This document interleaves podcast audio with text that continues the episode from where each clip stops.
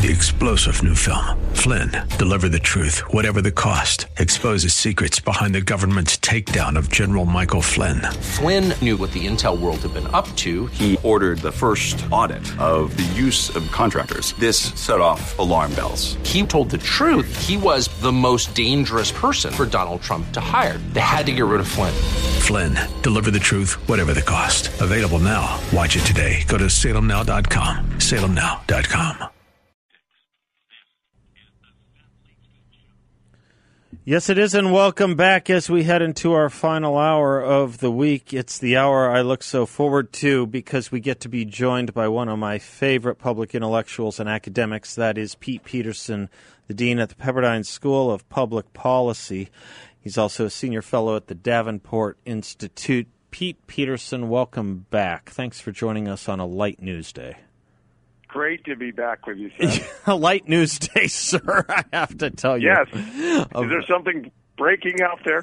Well, something broke. Yeah, something broke. I, I, we'll talk about that uh, in a in a few moments. Um, I, I I had an exchange with you. We we usually don't usually we usually don't go into do much show prep. You and I, we just kind of we, we kind of know what we're thinking and, and, and get to share with each other. But I did tell you today I, I did have a question that's been weighing on me all week uh, with my producer Bill because I've noticed I started this habit of buying books I read a long time ago, rereading yeah. books.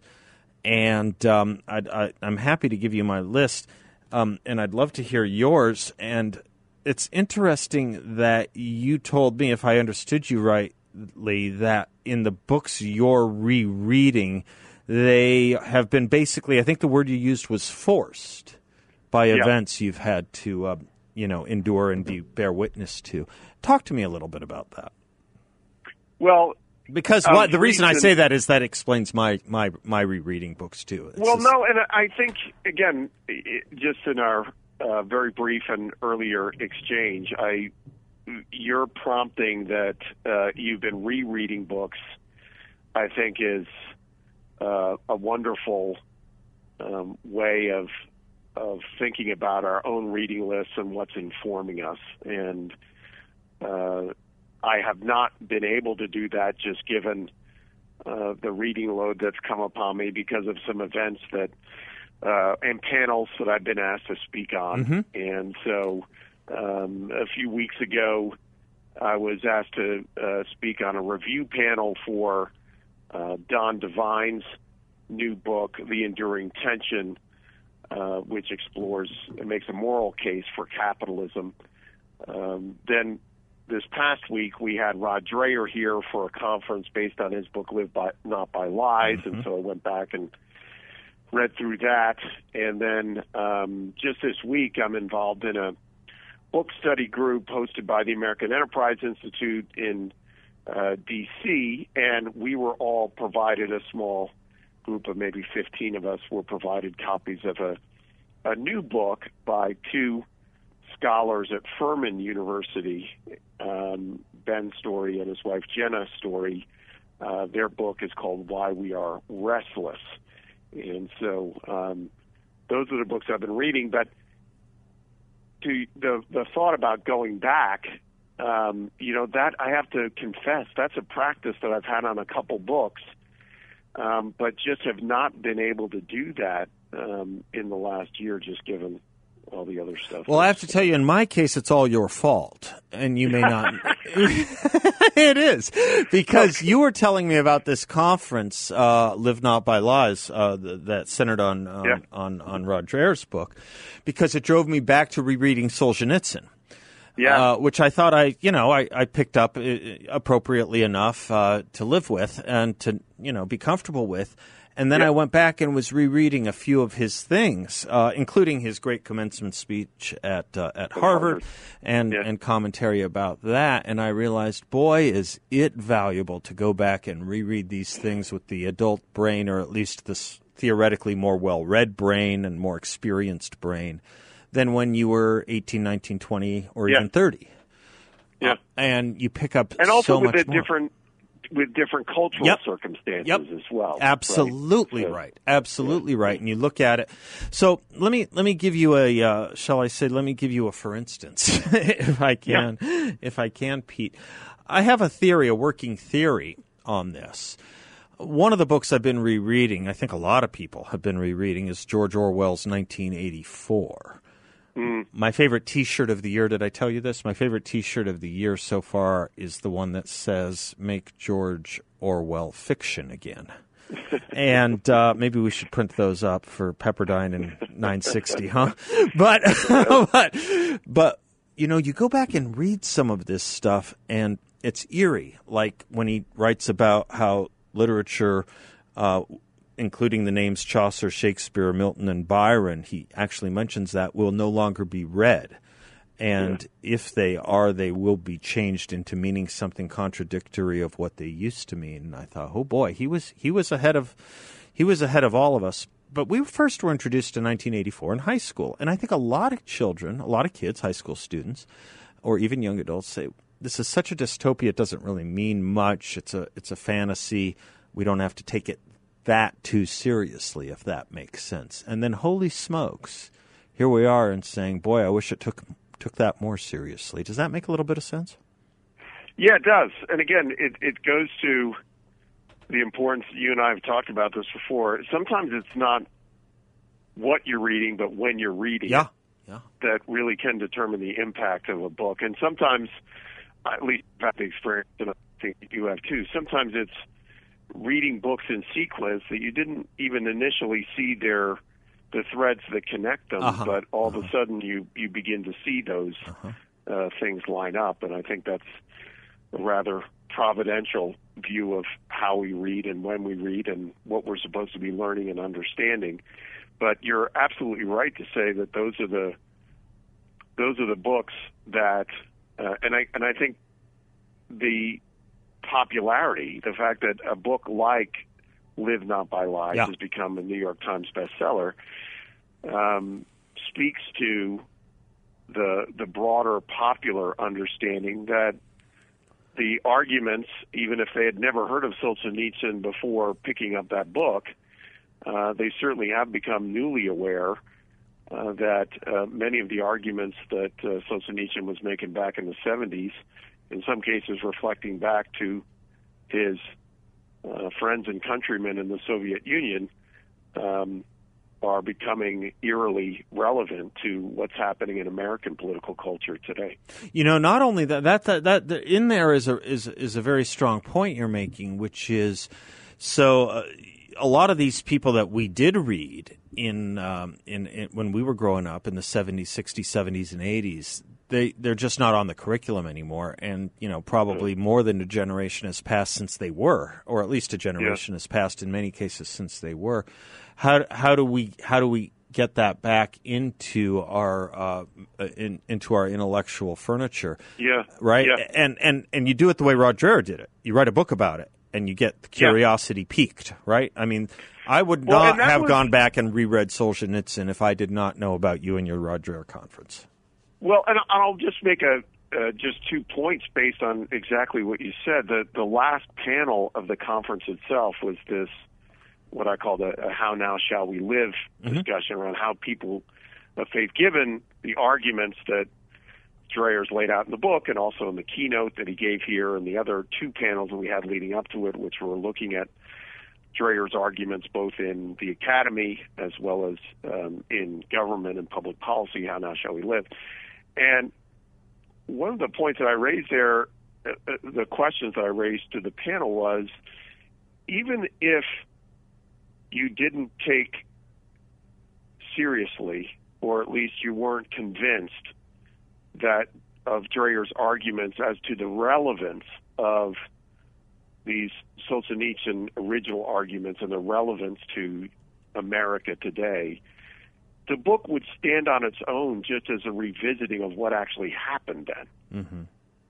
And I wonder, and I and I think in in some ways, I, I have to say that the American church is uh, has really woefully abdicated its its role in teaching uh, people of faith about that era, not only of of what's what happened in the Soviet Union and and what uh, people of faith uh, had to endure, but also, uh, and this was another one of our panelists, is a, a graduate here at the policy school named Habi Zhang, who was on the first panel talking about the issues related to higher education. She was born and raised in China and has written very powerfully on what she's seeing as these issues that she experienced growing up in China coming about now in American political culture. We are not teaching what's going on in China right now, and people of all faith really um, are are un, unprepared uh, for the, the broader arguments that are happening now in American political culture. Uh, can we talk a little bit about that and also maybe a little yep. bit about uh, the race issue that has come storming back in light of the Rittenhouse decision or anything else that's been brought to our to our forefront over the last couple of uh, last couple of years because uh, it's going to require a lot of rereading. Maybe in bad, not a bad place to start would be the Gettysburg Address, which we celebrate today too. Pete, we'll cover all that on the other side of this break, if that's okay with you. Sounds good. I'm Seth Leibsohn. He is Pete Peterson from the Pepperdine School of Public Policy. Be right back.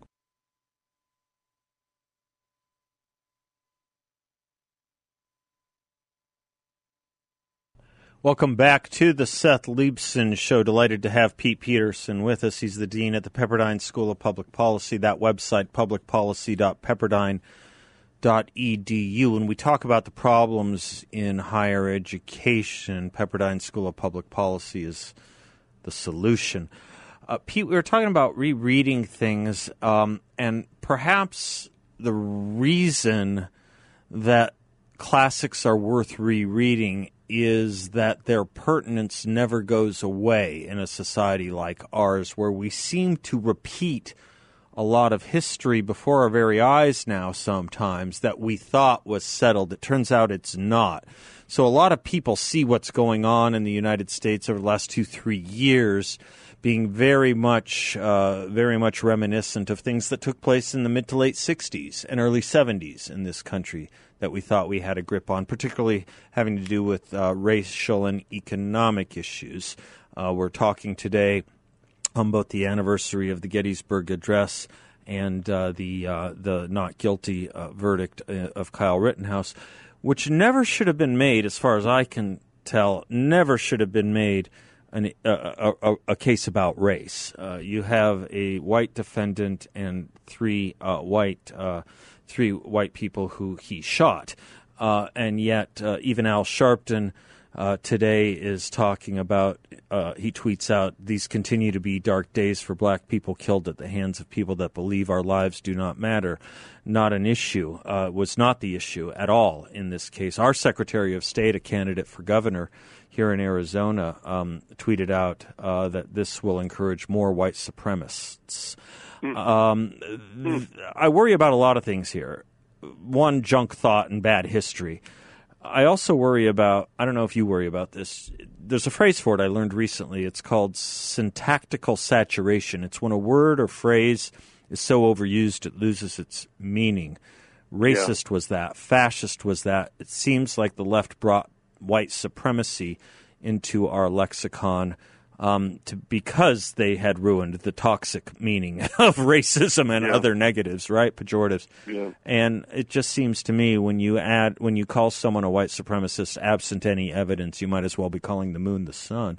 I don't know yeah. if, if any of this is, is ringing true in your mind as well, but we've it gone is, through although, this before, right? We have done Well, this yeah, and, you know, I, I, I will say just to poke at our own side of the aisle, I think – Um, conservatives, or at least some elected Republicans, overuse the term socialist or communist to condemn those who they disagree with politically, right? And I think that that is something that on, on both sides of the aisle we need to we need to be considering. But to your your important point that you're making about this Rittenhouse case, I have not seen the survey data, but my guess is if you were to survey most Americans given what they've been told about that case, and ask them if if they understood that uh, the victims of the shootings were all white, I guarantee a large percentage of Americans would not think that. And some of I, am with you on that. I was making that point earlier. This is actually a great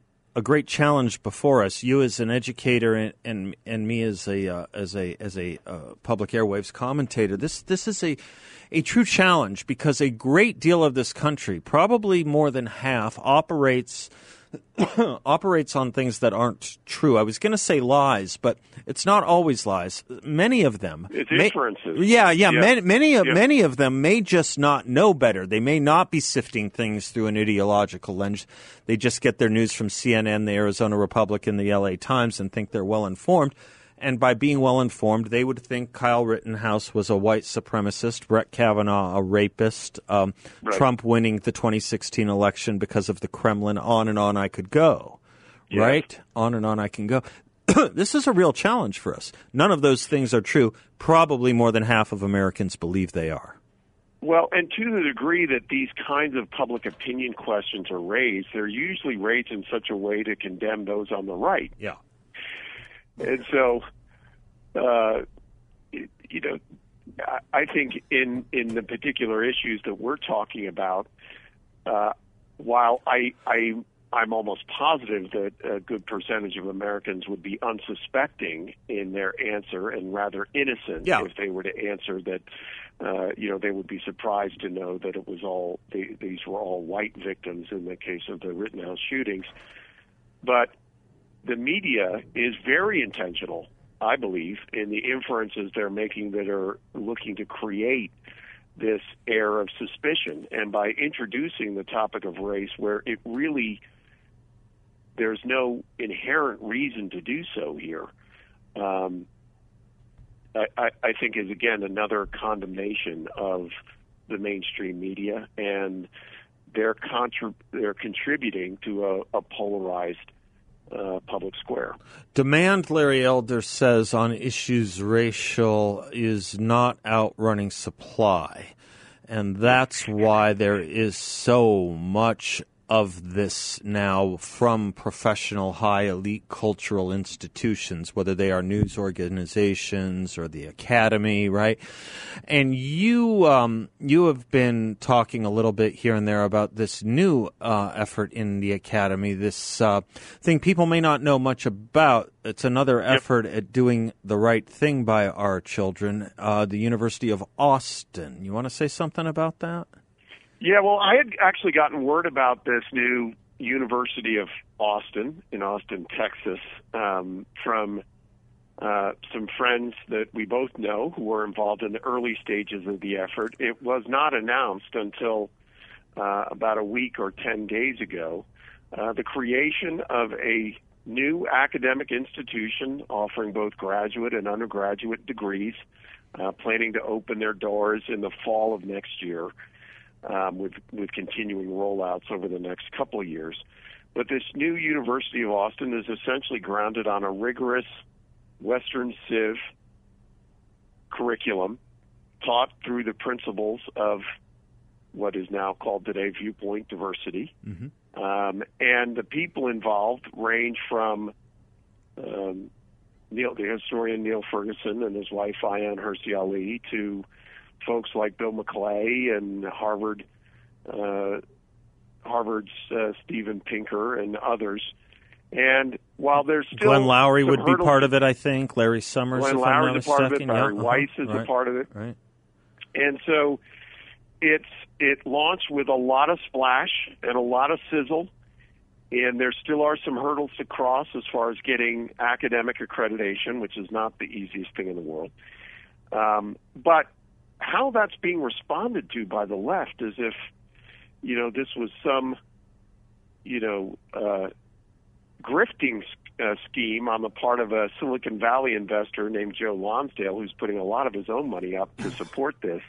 And I think it really does speak to the broader critique of academia when a thoughtful group of people come together and want to launch an academic institution like this and are and are really being pilloried uh, by the left for doing so. Let's talk a little bit that this short segment you hear the music. Let's talk a little bit more about this. It's interesting what they perceive to be a threat, right? Uh, Yep. One one new school in in Texas. uh, right, one one small island versus an ocean. I'll, I'll, I have a funny line. I'll open the next segment with. You'll like it. I'm Seth Leibsohn. He's Pete Peterson from the Pepperdine School of Public Policy. We'll be right back.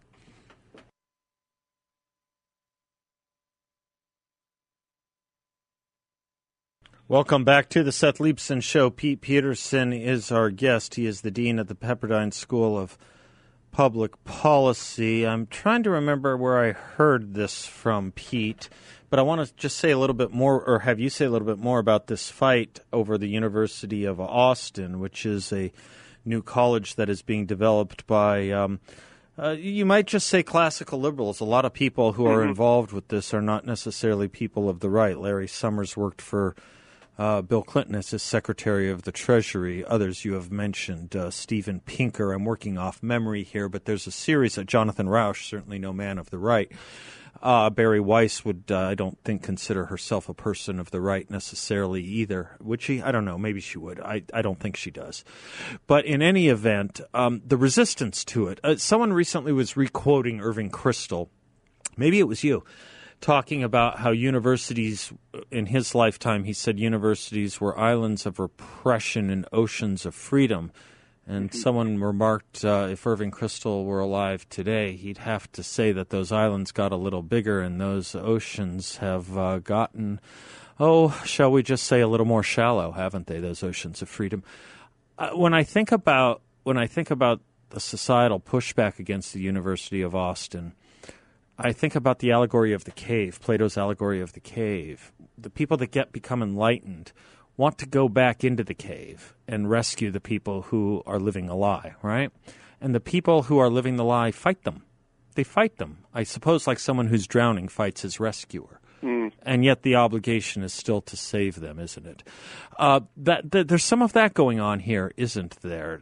One new conservative university to add to the four that exist is a huge threat to them, isn't it? Yeah, and I and I have to say that if you look at the launch announcement and uh, even their website, the word conservative actually never Right, appears. right, right. Uh, this is That's really just point. what you would call a, a a true classical liberal arts academic institution that is seeking to defend uh, the Western civilization uh, curriculum uh, and canon, and and to do so in a way that argues, certainly in the public statements made by uh, the new president of this institution, Pano Kanelos, who comes from uh, presidency of St. John's College um, in Annapolis, which is a great uh, liberal arts You bet. college You bet. and uh, he's definitely making a more aggressive uh, argument for why the University of Austin is needed. But when you look at the actual proposal for the institution, it is not ideological.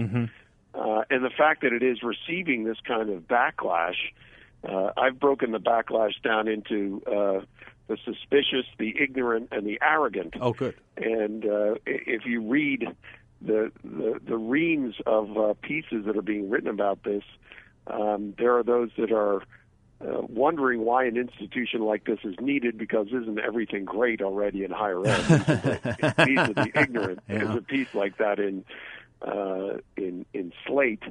Um, but but there are a, a number of uh, very arrogant pieces about um, you know something like this is is really uh, borders on on racist, and this time has you know come and gone for an institution like this, and how dare we listen to uh, these pseudo academics, you know, and uh, it really is is self condemning in many ways, but but speaks to uh, the argument for the importance of this classical liberal arts approach, uh, one that one that is undergirded by this uh, pursuit of of both academic excellence and uh, to do so in a way in which people feel students and faculty feel free to uh, you know express themselves and and question Freedom of thought. Yeah, no, you make a very valid uh, and a very important one. To call it conservative is to do it a disservice.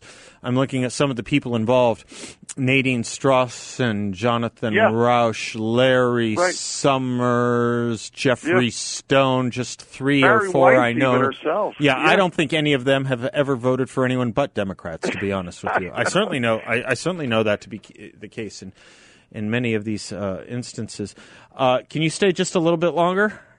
Sure. I'd love to keep you. I want to. Um, I want to take this. Uh, I want to take this discussion to something. I was surprised to see one of the names on this. Happily surprised uh, to see one of the names involved with this was uh, Heather Heying. Uh, some people know her story if they saw the movie No Safe Spaces that Dennis Prager did. She Yeah. was one of the professors at Evergreen State. Oh yeah. Yeah, Yep. Uh, she's. I wanted to talk a little bit about what she's ta- what she wrote in her recent book about the youth of our country, and um, a little bit about what happens in academia when the inmates take over the asylum. Can we talk a little bit about that when we come back? Absolutely. I'm Seth Leibsohn. He's Pete Peterson. We will be right back.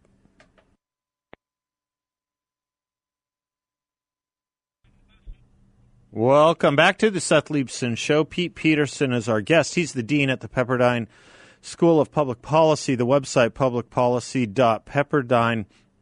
publicpolicy.pepperdine.edu. Pete, this this is something I, I, I've wanted to run by you. Uh, It's the opportunity uh, for me to share a quote that uh, I think is really very important. We were talking about the University of Austin. One of the people involved is Heather Heying. She was recently, most recently, a professor of biology over at Evergreen State uh, before the cancel culture and the mob got to her. She, uh, with her husband, wrote a book recently, and this line, uh, this two sentences, may I read them to you? I, I'd love you to just Yeah. say anything you want about it because I think no one has captured it better than Heather Heying. It's a fine needle to thread, giving children enough space to make their own decisions and mistakes and protecting them from real danger. Our societal pendulum has swung too far to one side, to protecting children against all risk and harm, such that many who come of age under this paradigm feel that everything is a threat, that they need safe spaces, that words are violence. By comparison, children with exposure to diverse experiences physical, psychological, intellectual learn what is possible and become more expansive. It is imperative that children experience discomfort in each of these realms physical, psychological, and intellectual. Absent that, they end up fully grown but confused about what harm actually is. They end up children in the bodies of adults. Pretty poignant, no? It is, and and goes back to the importance of this liberal arts Western civ tradition. Yep. Um, I was at a, a conference over the summer with some uh, more conservative academics, and they were wondering how they might be able to better promote the classes that they teach uh, because they were not getting a lot of help from the administration. And I said, well, if you just called it uh, making more resilient students and just taught the same liberal arts, humanities curriculum, uh, chances are you're going to get a lot of support from both uh, the administration and students because on college campuses today, the watchword is resilience. How can we make our students more resilient? Because there's this broader understanding in academia that college students are facing many of these issues that have just been laid out there in that excellent quotation that you've given us from the professor. The ability to withstand uh, challenges, uh, difficulties, if you will, tragedy. Um, these are all borne out in the stories of the great books and the profiles and biographies of uh, great men and women, and in Scripture.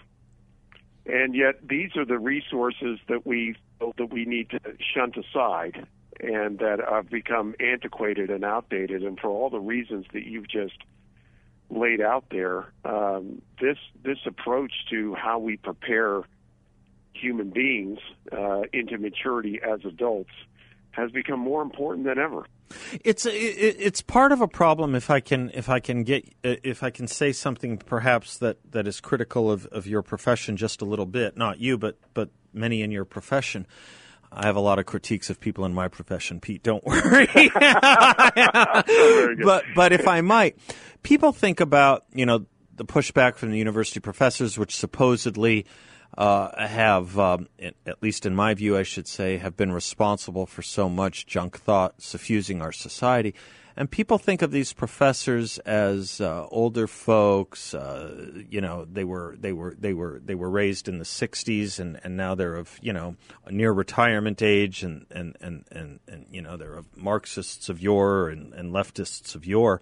It's not true, really. Uh, uh what we what we what we forget is, or what we don't see, is that so many of the professoriate really are very young people. I mean, they're people in their 30s and 40s, aren't they? Uh, they are these this generation that was raised to become uh, a child in an adult body, right? I, I think that's true.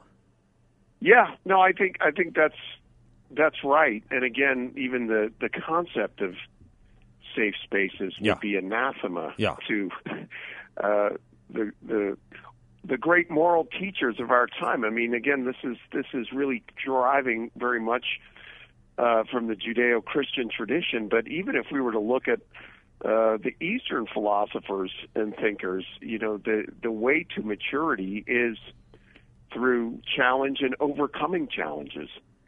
And uh, and again, I I think you and I agree that this can be done at least in a classroom, if not in life itself, through experiencing and reading about and learning about the lives of others and the debates and challenges that others have faced. I mean, why is it that Hamilton is one of the great, mm-hmm. most popular uh, pieces of art, if you will, that mm-hmm. we have mm-hmm. in the country right mm-hmm. now? We don't we don't go to the true story there to say maybe there's something appealing about somebody overcoming real challenges in mm-hmm. life to succeed. Um, but for some reason, that awareness doesn't make its way into uh, many different places within academia. No, I, I, I, think you're right, and and and others have proven some of this as well. Da- I, I like to point out, you know, David McCullough, the great historian, he became a yep. tremendous bestseller of almost every book he wrote.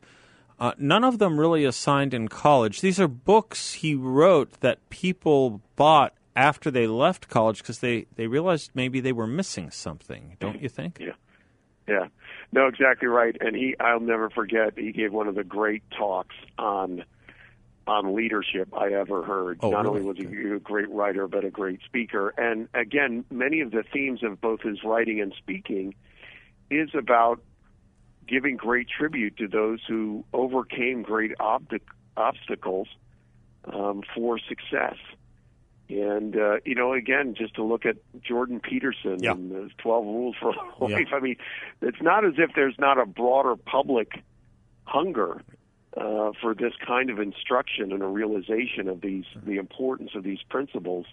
But again, it seems to stop at the gates of many academic institutions. Yeah, that's a really good point. Not yours, not Pepperdine School Yep, of Public right. Policy, uh, and that's in large part uh, due to the uh, to the great people who who are there who have helped put it together and your leadership, Pete Peterson. I enjoy these talks so much.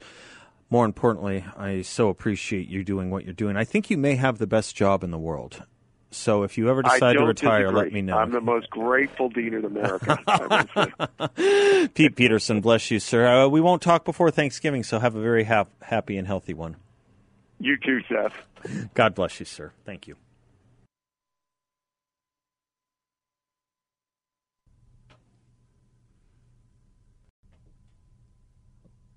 Thank you uh, for spending some of your afternoon with us. I closed the show yesterday by mentioning an organization at ASU.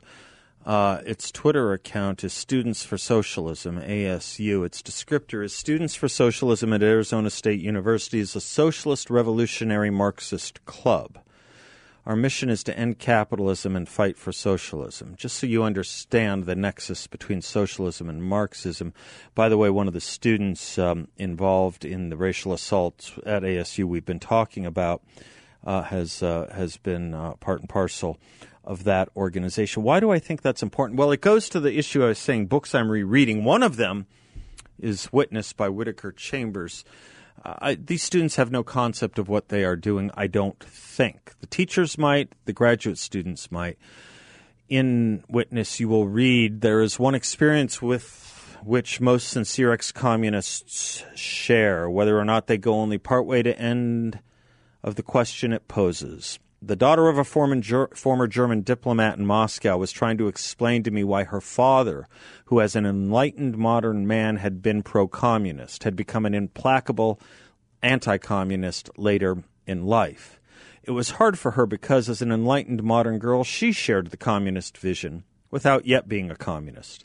But she loved her father, and the irrationality of his defection away from communism embarrassed her.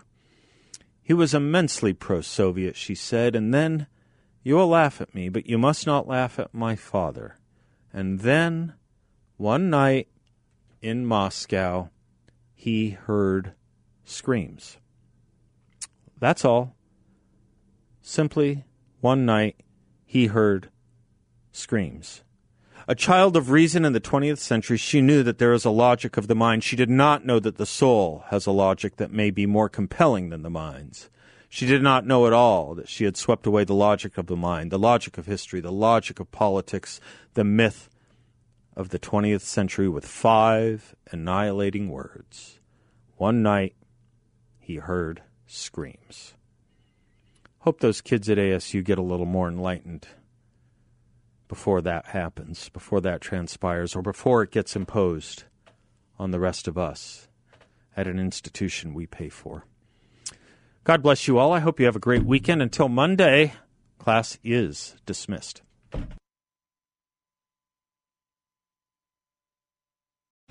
Three star general Michael J. Flynn, head of the Pentagon Intelligence Agency, knew all the government's dirty secrets. He was one of the most respected generals in the military. Flynn knew what the intel world had been up to, he understood its funding. He ordered the first audit of the use of contractors. This set off alarm bells. The explosive new documentary, Flynn, Deliver the Truth, Whatever the Cost, uncovers the facts behind this scandal. Flynn told the truth. He was the most dangerous person for Donald Trump to hire. I find out the worst enemy that I'm going to face in my life is right here in America. They took my assessment and they wanted me to change it. And I was like, I'm not changing it. They had to get rid of Flynn with in depth interviews, archival footage, and never before seen personal records of the man behind the headlines. I just felt like I was drowning. Flynn, deliver the truth, whatever the cost. Available now. Watch it today. Go to salemnow.com. Salemnow.com.